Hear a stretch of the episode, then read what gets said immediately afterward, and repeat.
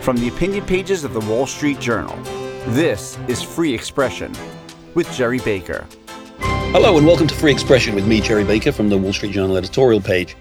We're delighted you're listening to this podcast. If you enjoy it, please be sure to subscribe at Apple Podcasts, Spotify, and elsewhere, and be kind enough also, please, to leave us a favorable review. Now, at the Journal's editorial page, we believe strongly in free expression. And so on this podcast, we explore in depth and candor issues of topical interest. We speak to people who are leading figures in their field, practitioners, experts, commentators, try to give us a better understanding of the big issues of the times. My guest this week, I'm pleased to say, is Carter Snead, Professor of Law and Political Science and Director of the De Nicola Center for Ethics and Culture at the University of Notre Dame. Professor Snead is a leading authority in the world on bioethics He's the author of What It Means to Be Human, The Case for the Body in Public Bioethics, uh, which was named by none other than the Wall Street Journal as one of the 10 best books of 2020. He's also written at great length on issues relating to bioethics on abortion, human embryo research, assisted reproduction, and end of life issues. In addition to his scholarship and teaching, the professor has provided advice on legal and public policy issues to officials in all branches of the US government. And most recently, he filed an amicus brief, friend of the court brief, in the Dobbs versus Jackson Women's Health case that was decided by the Supreme Court last week, as we now all know. And needless to say, Professor Snead's side won the argument. Professor Snead, thank you very much indeed for joining me. Thanks for inviting me. It's a pleasure to be here. Let's start, if we may, with the Dobbs case, and we can talk a bit about your the brief that you filed. But I want to start, if I may. We've seen I think it's fair to say, perhaps not unexpectedly, a pretty alarmed reaction from many, many people in the United States, in the media, in academia, in politics, and elsewhere, suggesting that the Dobbs ruling, the opinion 5 4 ruling, and the opinion authored by Justice Alito, is a rolling back of women's rights, is going to lead to terrible suffering for women, is an extraordinary infringement by federal judiciary, by the rights of women to make decisions over their own bodies. And we look like we're into the early stages of an all out culture war that might make the culture war that we've seen in the last 10 years or so look like a, a minor skirmish. As those, again, who argued very persuasively and passionately on the side that actually in the end was successful, what would you say to those who do have legitimate concerns here that this represents a kind of cultural revolution that could have extraordinary repercussions for women and society. How do you respond to those concerns? First of all, I would try to respond with empathy. I mean, I understand there's a great deal of anxiety and anger and frustration. I will say the media, I'm not certainly talking about the Wall Street Journal, but the media generally has done, I think, a disservice to the American public and their understanding of what exactly Roe v. Wade did and what Planned Parenthood versus Casey did and what the other precedents that comprise American abortion jurisprudence did.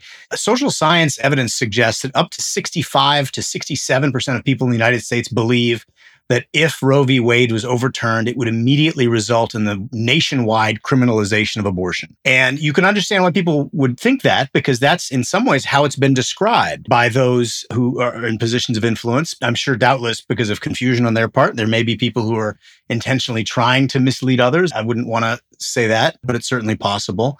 And that number, by the way, that 65 to 67% number also generally tracks the percentage of people who had said in surveys that they wanted Roe v. Wade to remain the law of the land. They wanted Roe not to be overturned. Now, in many cases, the very same surveys ask people what they think the law and policy of abortion should be in America. And almost without exception, the very same people advocate for positions that Roe v. Wade forbids. They say things like, well, we want abortion permitted in the first 12 weeks of pregnancy or the first 15 weeks of pregnancy, but significantly restricted thereafter. Roe v. Wade and Planned Parenthood versus Casey taken together created a regime of abortion on request up to 24 weeks of pregnancy, which is a very unpopular view according to American surveys. It's, an unpopular view if you look around the world. The vast majority of countries around the world, including in progressive countries in Western Europe, usually presumptively ban abortion at around 12 weeks or earlier, with some exceptions, of course. And there's dispute about how broad or limited those exceptions are. But on the face of these statutes, which by the way are statutes, they're not judicial opinions, which is another another important feature. What the court did effectively in Roe and Casey was to impose on the country a very extreme regime of abortion on request. And even after viability, the court required there to be a health exception that was taken to be very broad to encompass any aspect of a woman's well being, far beyond serious interests in physical or even emotional health associated with the pregnancy, extended beyond to things like economic health and familial health And so effectively, the American regime on abortion from Roe and Casey was among the most extreme in the world. This came out in oral arguments a couple years ago. There were only seven. I think now there are only 12 countries in the world that permit abortion as late into pregnancy as Roe v. Wade and Planned Parenthood versus Casey did. And what the court in this case did in the Dobbs case was not flip it around and say abortion is banned now across the country. They said, no, we don't believe that there's a fundamental right to abortion. And therefore, it is for the states or the other political branches, and perhaps at the federal government, but more likely at the state level, to resolve through the democratic process what the laws and policies on abortion should be. And once again, that's how the matter has been resolved around the world in very progressive countries in France and in Norway and in the United Kingdom and elsewhere. People are permitted to govern themselves on this question. So I can certainly understand why people are anxious and upset and troubled by the recent result in Dobbs because many of those people thought and think that that means abortion is going to be automatically criminalized everywhere in the country without any way to change it. That's not accurate. Now, certainly there are states that will severely restrict abortion. There are other states like New York and Illinois and California, which will go beyond Roe v. Wade and Casey and not merely permit abortion at all stages, but even provide complete funding for it and to sweep away any restrictions on it, including parental notification or waiting periods or informed consent. So the court has returned us to the status quo ante, which the day before Roe was decided in 1973, when abortion was significantly restricted in America and 30 states. And now the question is, what are we going to do to govern ourselves in this space? How are we going to rejoin the community of nations around the world that have been doing this without interference from their courts. What will abortion policy look like? And it's going to look messy. It's going to be a patchwork like any federalist system might. Nonetheless, it is the case that, as you say, a number of states have trigger laws which come into effect in the event of the overturning of Roe v. Wade, and other states will move, presumably, to pass laws. So, in a very short passage of time, significant numbers of women in the country are going to find themselves living in states where abortion is, for all practical purposes, outlawed. Exceptions for the health of the mother or rape and incest and that kind of stuff. But a large number of people this time last week have been able to go along and get an abortion find themselves in a position where they won't be able to. But does that sort of pretty dramatic change in the legal circumstances over a procedure that has been established, rightly or wrongly, for 50 years as a right. Is that something that concerns you, that this immediate effect on a significant number of women, that there is a very significant change for a lot of people? Yes, of course. Here's how I would think of it, right? So the question of abortion in America is, I think, the most complex and difficult question we have on the public square. It's a question of balancing incommensurable goods. The good of reproductive freedom for women is a good. The burdens of unplanned pregnancy and unplanned parenthood are very significant and very serious. And we should be very clear eyed about that. And people like myself who argued for the court to return this question to the political branches need to be very honest about that. On the other side of the balance, though, and this is again, I think something that's lost in the debate because people immediately focus on the question of the restraints on women's freedom, the consequences for women's freedom of this, which are serious and need to be addressed without discussing the question on the other side of the ledger, namely the good of protecting nascent human life in the womb from conception through birth throughout an individual's life. We've had 63 million abortions in America since 1973. Now, that's not only because of Roe v. Wade, but Roe v. Wade ensured that result because it made it impossible for states to prohibit abortion. And it seems to me that if we're going to have an honest conversation about this, the other way to describe what is happening now is that there are hundreds of thousands, maybe, of unborn children who are now going to be protected from lethal private violence.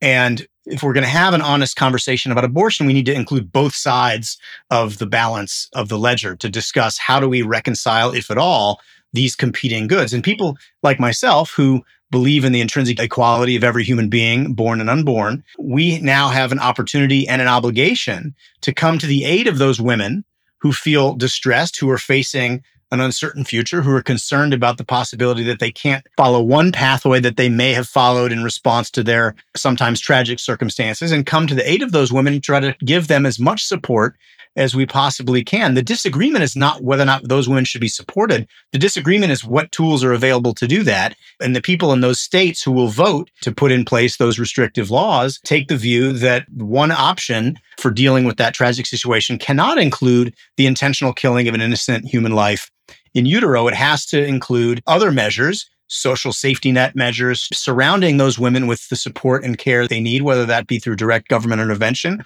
or partnering with nonprofits, crisis pregnancy centers, maternity group homes, and such like. And I can tell you that the culture of life movement which by the way is in America run by women. I mean, if you look at every single nonprofit, if you look at the Susan B. Anthony list, if you look at the March for Life, if you look at the Americans United for Life, if you look at it, all these organizations are run by women. And it's not merely advocacy for restricting abortion. It includes also advocacy for caring for women, for providing them with the material needs and the emotional needs that are required for their flourishing, hoping and expecting that this moment is going to not just be an opportunity for states to restrict abortion, but also to come to the aid of women. And frankly, there is actually some promising evidence of that. Even if you look in a state like Texas, which is very conservative, they have a robust alternatives to abortion program. They put $100 million into it in 2021. They provided a million services for 100,000 people in fiscal year 2020. Now that's I don't want to be naive and suggest that, you know, staunch Republicans who are very skeptical of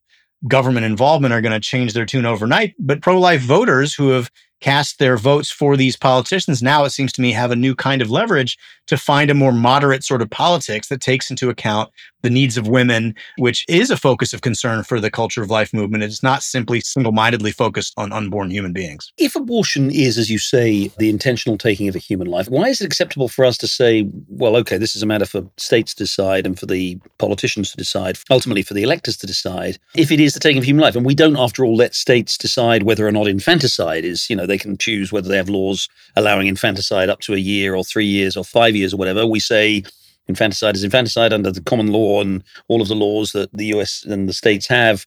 It's illegal. Why shouldn't we be pressing for abortion actually to be treated as the other intention of taking lives are, which is either murder or manslaughter? So there are two questions embedded in your interesting question. First of which is why don't we simply declare abortion to be murder as a nationwide proposition and have a uniform policy on that question? That's a constitutional question, right? The court in Roe declared that the word person in the Constitution for the 14th Amendment, Equal Protection Clause and Due Process Clause, which require the laws to be applied equally and fairly to all persons who are similarly situated. In Roe, the court declared that the unborn child is not a person within the meaning of the 14th Amendment. In Dobbs, the court didn't find to the contrary. They took a kind of neutral view on that question. And it was clear at oral argument, there's not a single justice in the majority that expressed the view in this opinion that that's the case. There were amicus briefs filed. Robert George and John Finnis, my former colleague from Notre Dame, takes the view that uh, as in a matter of original understanding, the word person in the Constitution does include unborn children. And if the court were to be persuaded of that proposition, then they would have the result that you described. But the court has not taken that view. I think that the question for originalists, at least on the court, I think the historic question to them is ambiguous. For other justices who are not originalists, I think they would be inclined not to make that conclusion. And so, for better or worse, the court has left the question of the morals and legal status of the unborn up to the states themselves. And is that a controversial proposition?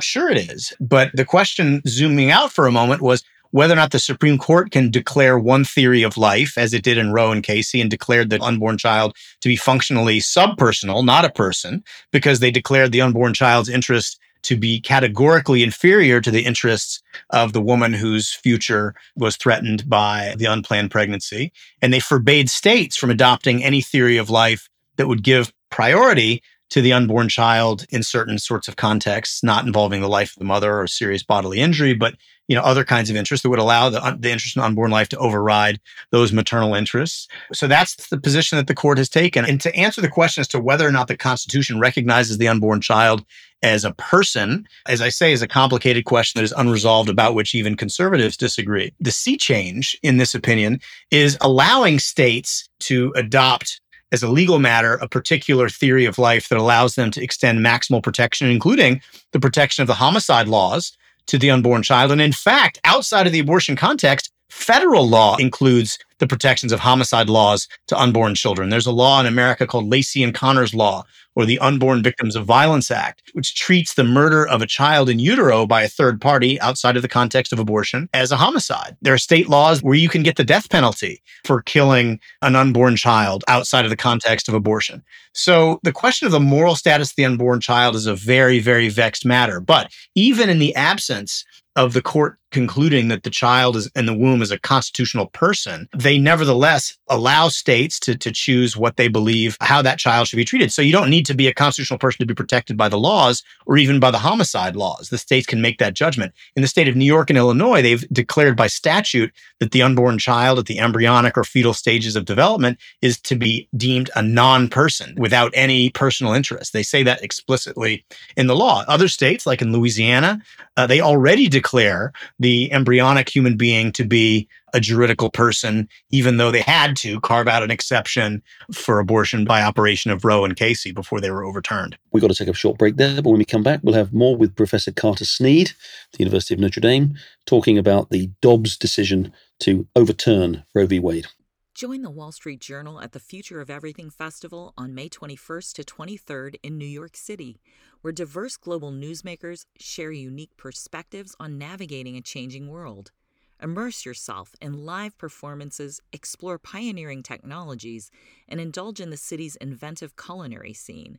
As a podcast listener, enjoy 20% off current ticket rates with code PODCAST. Visit wsj.com slash F-O-E-F podcast to secure your spot. Welcome back. We're talking with Professor Carter Snead of the University of Notre Dame. We're now going to have a patchwork of abortion frameworks, um, 51 or more, I guess. Do you think there will be, and again, that under the, the federal system of the United States has that the clear implication of um, the Dobbs decision? We make an attempt to, I mean, to pass a federal law through the Congress that would regulate abortion in some way. From your reading of Dobbs, let's say the Democrats were to win majorities in both houses of Congress in the midterm elections and then do away with the filibuster in the Senate, presumably pass legislation that guaranteed a right to abortion along the lines of Casey or something like that. What's your sense from reading? Do you think that would pass constitutional muster? I don't think there's anything in Dobbs that would preclude that. There's a separate question, which is not taken up in Dobbs, because any federal action has to be undertaken pursuant to an enumerated power in the Constitution itself. The federal government in the United States is a government, in principle at least, of limited powers, whereas the states have plenary authority to regulate without any limits so long as they respect the restrictions of the U.S. Constitution. So the interesting question that would come up is whether or not the most likely candidate for a source of authority in the Constitution to authorize Congress to do that would be the Commerce Clause. And they would say, because abortion affects interstate commerce in some important way, that gives us the right to regulate abortion in America. And we're going to override and preempt any state laws that seek to restrict abortion. Now, it's an interesting question to know what this court would do with that kind of an assertion. I will say in 2007, the Supreme Court affirmed the federal partial birth abortion ban, which is not a ban on abortion at a gestational stage, but it forbids a particular kind of gruesome procedure that is used in performing abortions. And there are other procedures that are sometimes used at the same gestational stage in the same circumstances that are not banned. But the Federal Partial Birth Abortion Ban Act singled out one procedure and banned that procedure. And the court affirmed that as constitutional in a five to four decision. Now, in a concurring opinion, Justice Thomas mentions in that case, a kind of mischievous way, that no one, no party to the case sought to argue about whether or not Congress had the authority to do this in the first instance, whether they had the authority to enact such a law under their Commerce Clause authority in the Constitution itself. So it would be very interesting to see what the court thinks about that. I mean, we'd have to look back at the Affordable Care Act case and see what the court said about the Commerce Clause authority to enact the Affordable Care Act or Obamacare. So if Congress did that, it would be a question about what their underlying authority to regulate at the state level the practice of medicine, which has traditionally been reserved to the states themselves, what their authority might be. You're a bioethicist, so I want to dig into a little bit into the questions of the ethics of abortion itself. As you said much earlier on, it's perhaps the most controversial, complex subject that we deal with in public policy here and indeed in many other parts of the world. Some people think that abortion should be banned completely from the moment of conception. That is a human life, it has personhood, it must be protected, and any taking of that life is an offense, even in the cases of rape and incest, and even conceivably in the case of the, the health of the life of the mother. There are others, and again, we may see this in this patchwork that we may now see developing in the US, who say a fetus has no rights until delivery, and so conceivably could allow abortion right up until 39 weeks or whatever. There seems to be quite a large number of people who think that first trimester abortions are okay. I saw some polling on this. In fact, I wrote about this in my column this week. but the second trimester support drops as exactly as you say dramatically, which is of course at odds with the with the Roe and the Casey framework.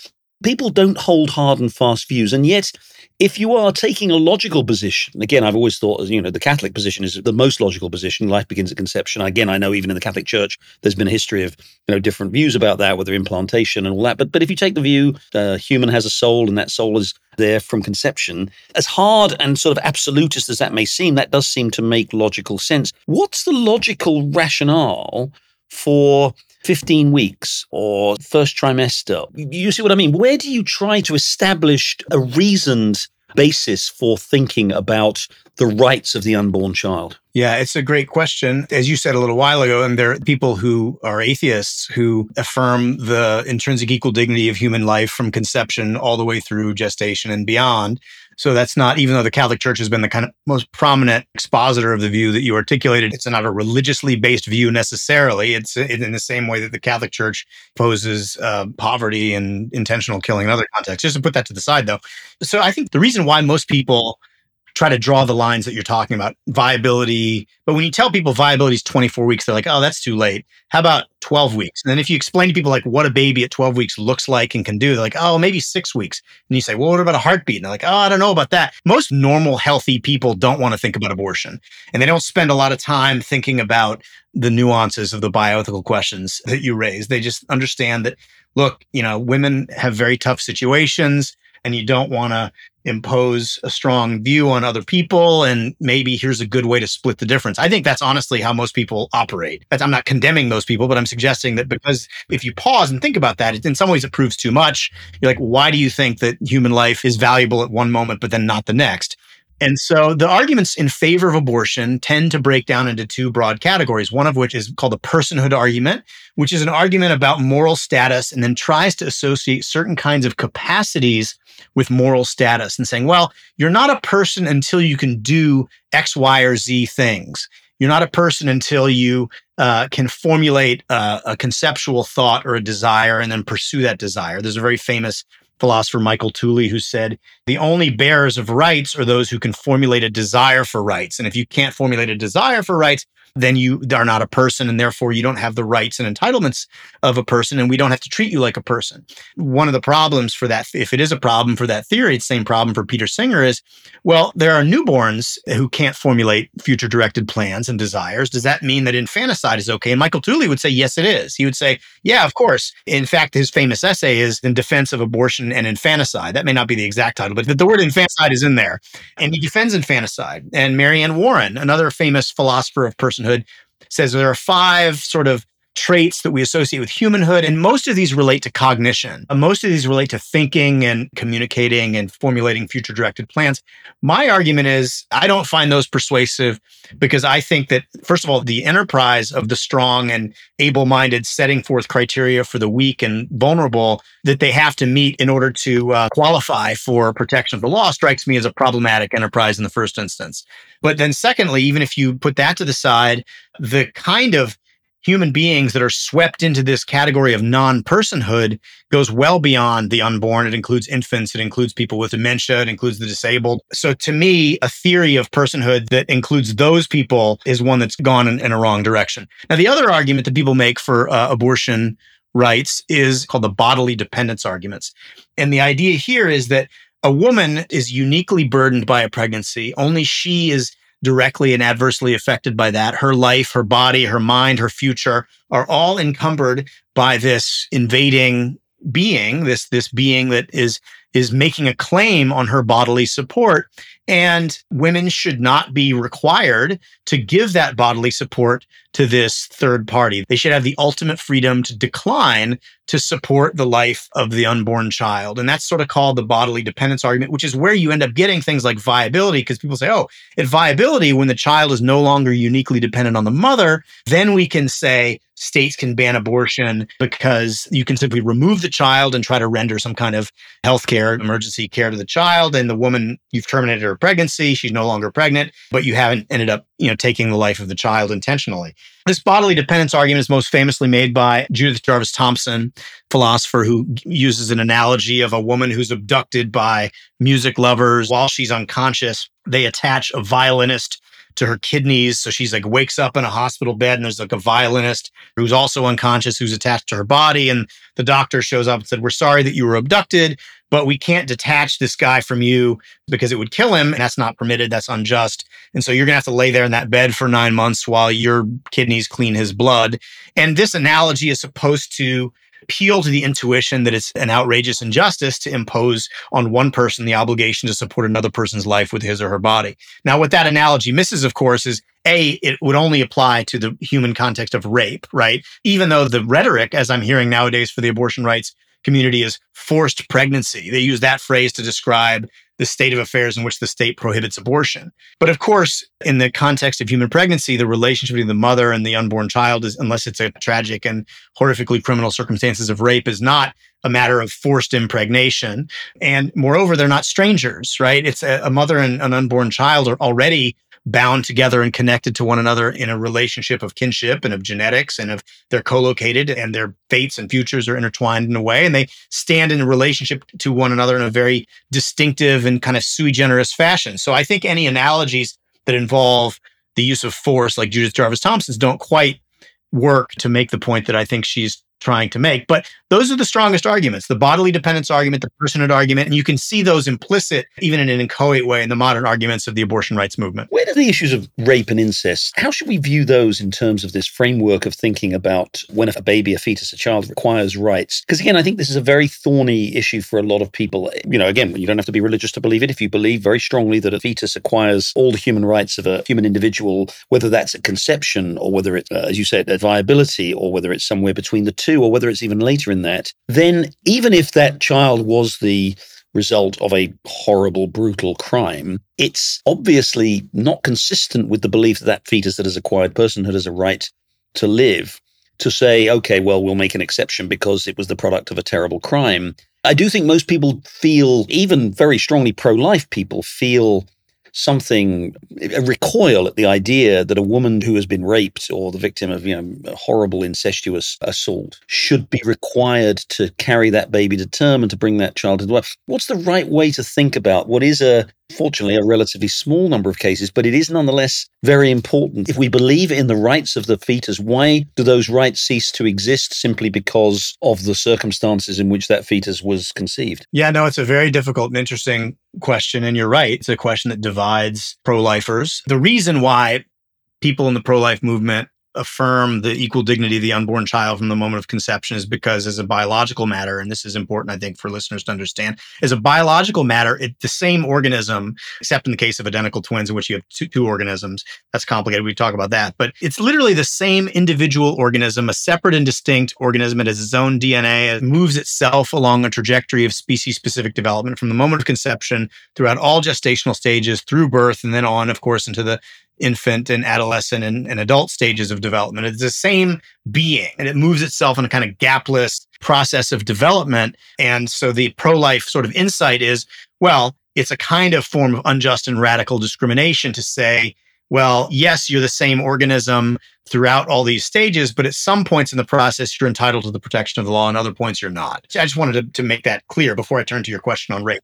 And it is a very, very fortunate thing that the question of pregnancies by rape and incest is a tragic, horrific criminal injustice, but thank goodness it's a vanishingly small number of cases. But in those cases, for the people who are involved, it's a very serious matter, and we owe them with the responsibility of thinking about it carefully and talking about it and being honest about it. So the question here is when can a mother use through the agency of a, an abortion provider use lethal force against her child in the womb under what circumstances is that permissible and we in normal life we do authorize the use of force, including deadly force, against individuals when there are very good reasons to do it. Self defense is sort of the most obvious example, but there are other examples as well of defense and necessity and excuse, or other instances in which we excuse the use of deadly force because of the state of mind of the people involved. Just want to be clear that even if one were to embed in the law the proposition that an unborn child is a human person with all the rights and entitlements that he or she has,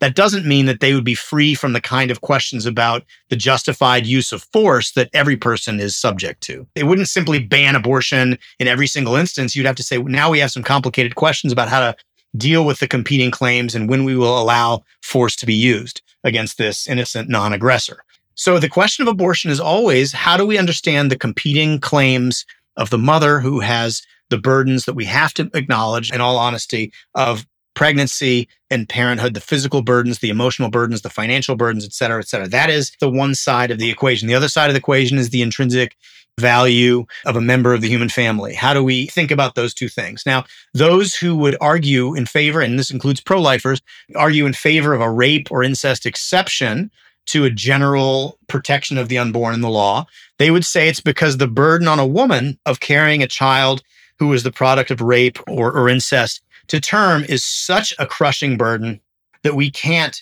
ask her to do that. That that burden is so weighty that it overrides the right to life of the human being in the womb. That's the argument that pro-lifers make. Obviously, people who support abortion rights are, are persuaded by that argument, as well as even lesser justifications for abortion.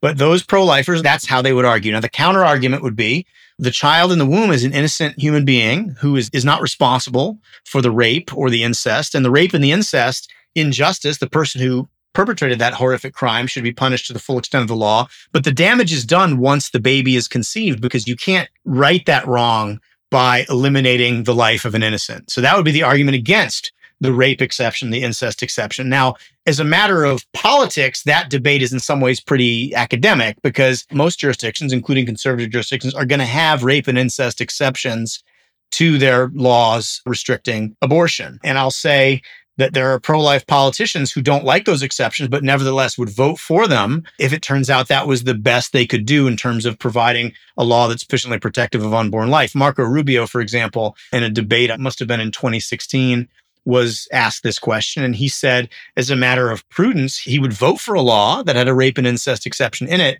if that were the only way that he could get a pro life law passed. And in some cases, I think that will end up being the case. Turning again to the question of where we go now in this post Dobbs world, what is your sense of the way this will go? Again, as we mentioned at the start, there are states that have trigger laws. There are states that, that either have or plan to impose significant restrictions on abortion. And yet that may not necessarily be, I mean, in a world in which Roe was the operating legal framework, those things were never going to happen. Now that that new legal dispensation will happen, do you think that might change, or do you think we will find ourselves in a situation where 13, 20, 25 states will, in effect, ban abortion, with some exceptions of the kinds that we've talked about? Or do you actually think even that will evolve as states now come to terms and voters come to terms with their responsibilities and the implications of them? It's an interesting question because prior to Dobbs, there were no costs at all for politicians to go all in on the most restrictive proposals for abortion because you knew the Supreme Court would strike it down. Now, on the other hand, there didn't seem to be very much opposition in Illinois and New York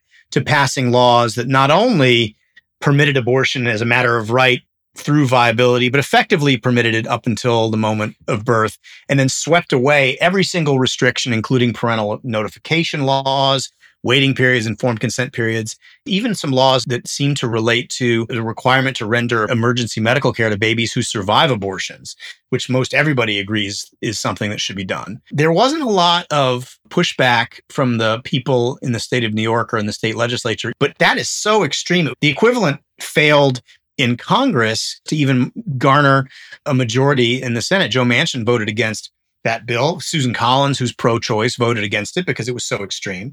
So it is an interesting moment where now politicians are kind of operating without a net. If you want to advocate for pro life laws, you have the opportunity to pass those. And so it'll be an interesting question to see whether or not they get cold feet or whether they were earnest in the first instance and believing the things they wanted to say. Now, as far as the politics go, I think one of the virtues of federalism is that you're going to see in certain states, like in the people of Mississippi, and I would dare say the women of Mississippi support the 15 week ban or maybe even a more restrictive ban than the one that was affirmed in Dobbs. In New York, there is no such support. Indiana, uh, you probably have support from some pretty strict pro-life laws, and you'll take more sort of moderate states, and and you could see something, you know, people splitting the difference. You see Virginia, Glenn Youngkin is talking about a 15-week ban. He's not talking about a total ban. So uh, what I suspect is going to happen is people are going to feel they're very, very distressed right now. A lot of people are, but I think they're going to find that self-governance is not as frightening as they think it is. And bad laws, if you consider a law to be bad, are a heck of a lot easier to change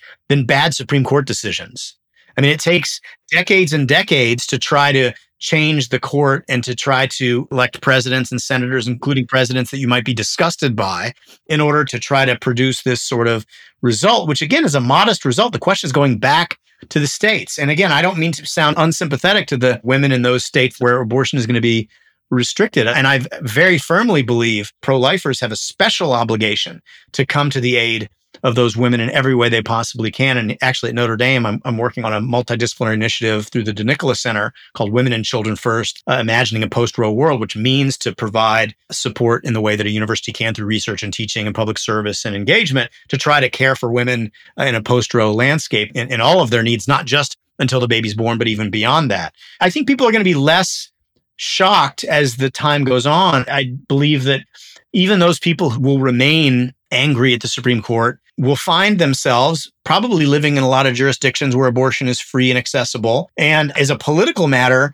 it's not clear to me that this is going to make a big difference in the upcoming elections or even going forward because there's only so long you can sustain anger at Mississippi when you live in Illinois or Michigan or New York or something like that. I mean, there are certainly some cases where it might make a difference in the upcoming election, but I think people have other things on their mind beyond the question of abortion, especially if they live in a jurisdiction where the laws are to their liking. One of the many criticisms of Roe v. Wade, aside from obviously the specific question of whether it was bad law in the sense of it, um, you know, discovered a constitutional right that a lot of scholars and certainly the current court clearly thinks didn't exist. But one of the criticisms of Roe was that by taking abortion out of the political realm and making it a matter of established law, law determined from the bench. It sort of froze the debate. It intensified the mutual hostility, the partisanship. It created a understandable sense of frustration on the part of those who opposed abortion or wanted to regulate abortion in ways that Roe wouldn't allow it. It made it impossible for them to do so, and in the process made the intensity of the debate that much worse. Maybe heightened the partisanship. Maybe you know contributed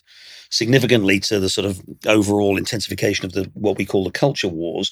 If that's true, I'm wondering, are you optimistic that now, having corrected the wrong of Roe, restoring the decisions on abortion to the realm of politics and legislation and elected officials will actually make the subject a less incendiary one in American political debate. I am optimistic about that. I, I do think that's true. I mean, it's, and it's worth reminding ourselves, as you just did, what Roe v. Wade and Planned Parenthood versus Casey did. Up until the moment before the courts announced its decision in 1973, in the United States, uh, people not only governed themselves on the question of abortion, but abortion was legally disfavored. It was heavily restricted in 30 states. There were some states that were liberalizing their laws. Other states were, were not. There's an interesting history of that in the later, latter part of the 20th century.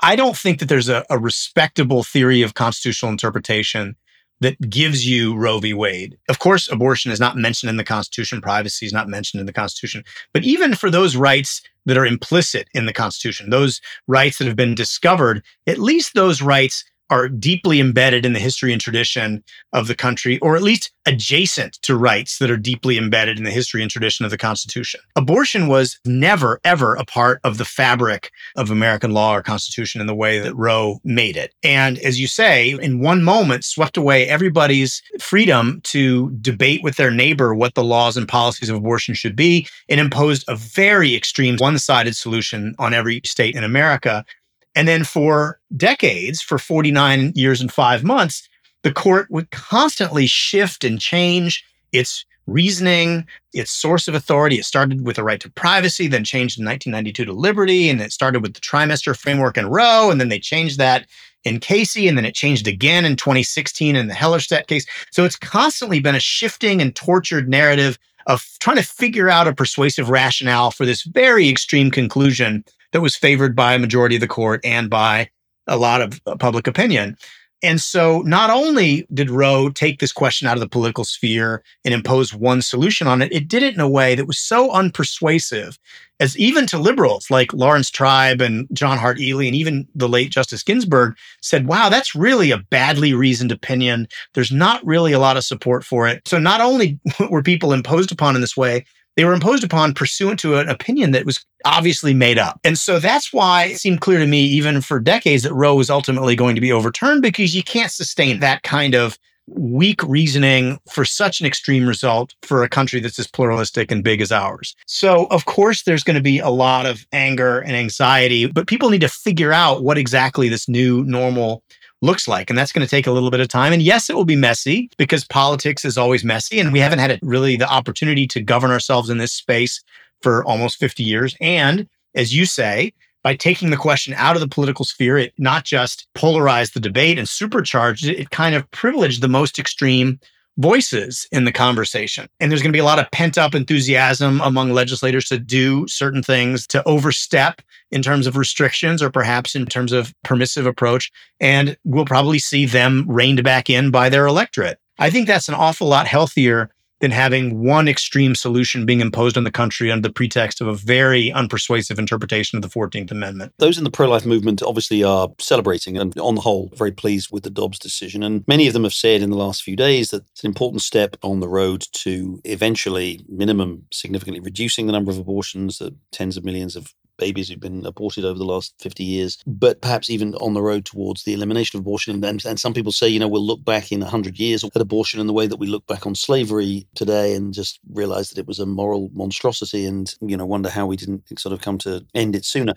Is that your view? Do you think that this is going to move the nation as a whole towards a world in which there are far significantly fewer abortions and perhaps ultimately get abortions down to such a small number that they become insignificant? I mean, it's hard to speculate, of course. Here's what I'll tell you what I hope happens. What I hope happens is that through the deliberative process of the political branches, people will come to, and I know thinking about abortion and talking about abortion is obviously unpleasant and people don't like doing it, which is why most people have only impressionistic understandings of what the law of abortion is and have kind of intuitive solutions that they support in public interest surveys. But I think we're going to have to have this conversation about abortion. And I think part of that is going to educate people about what abortion is, what its causes are, but even more specifically, what and who the unborn child is and what and who these mothers in crisis are. And I hope that it moves us to a more compassionate posture. And I think when a person, and for my part, is sort of, I mean, when I studied the question, I didn't have a preconceived idea about what abortion policy should be like when I started studying these questions in, you know, college and law school. And it, it was really the understanding of human biological development and the philosophical weaknesses of all the arguments of personhood and bodily dependence that I talked about before that led me to the conclusion that there has to be a solution to caring for these women that doesn't involve the intentional killing of the human life growing inside them. And it, maybe I'm naive, but I hope being forced to talk to each other rather than merely submit to the fiat of unelected judges will help people to sort of think through what abortion is and what we can do and what we should do about it. And I hope that that will illuminate uh, our understanding in a way that leads us to conclude to have more respect for the life of the unborn child, but also more respect and concern for the lives and futures of women who find themselves in very difficult circumstances. Professor Carter Snead, University of Notre Dame, thank you very much indeed. Well, that's it for this week's episode of Free Expression with me, Gerry Baker, from the opinion pages of the Wall Street Journal. Thanks for listening. Please join us again next week for another exploration of the big issues driving our world. Thank you and goodbye.